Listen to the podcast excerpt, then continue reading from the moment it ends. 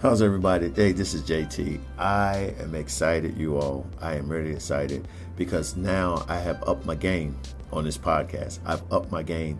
And listen, you all will be listening from now on or being recorded now on on the new Zoom H8. Oh man, it's a fascinating tool.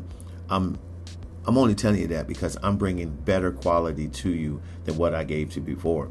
Now, again, I'm not promoted by Zoom in any way, but if they want to promote or go ahead and endorse this, I'll be glad to go ahead and be one that they sponsor. But until then, I want to give you the best quality that I can to you and with you when I speak on my different podcast forum. Because I want you to have quality. I want you to be able to understand what I'm saying, and I want it to be clear. With that being said, I look forward to moving forward with you all into this new movement. Thank you all that have listened to me up to this point and shared with others, but I want to take it even further. I'm at 653 uh, of you all have tuned in at different times. Maybe it's been some repeats, some or vice versa.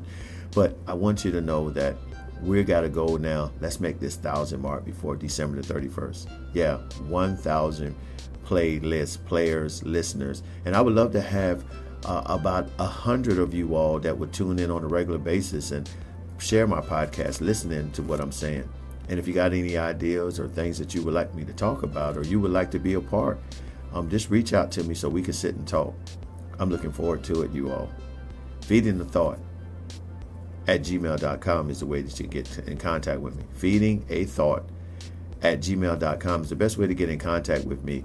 And we can sit down and talk. We can set up some um, schedules where me and you can have some interaction, conversation, and maybe, just maybe, we can get together on this podcast and share some of your thoughts and your concerns. It's always, always a good time to have somebody to bounce your thoughts off on.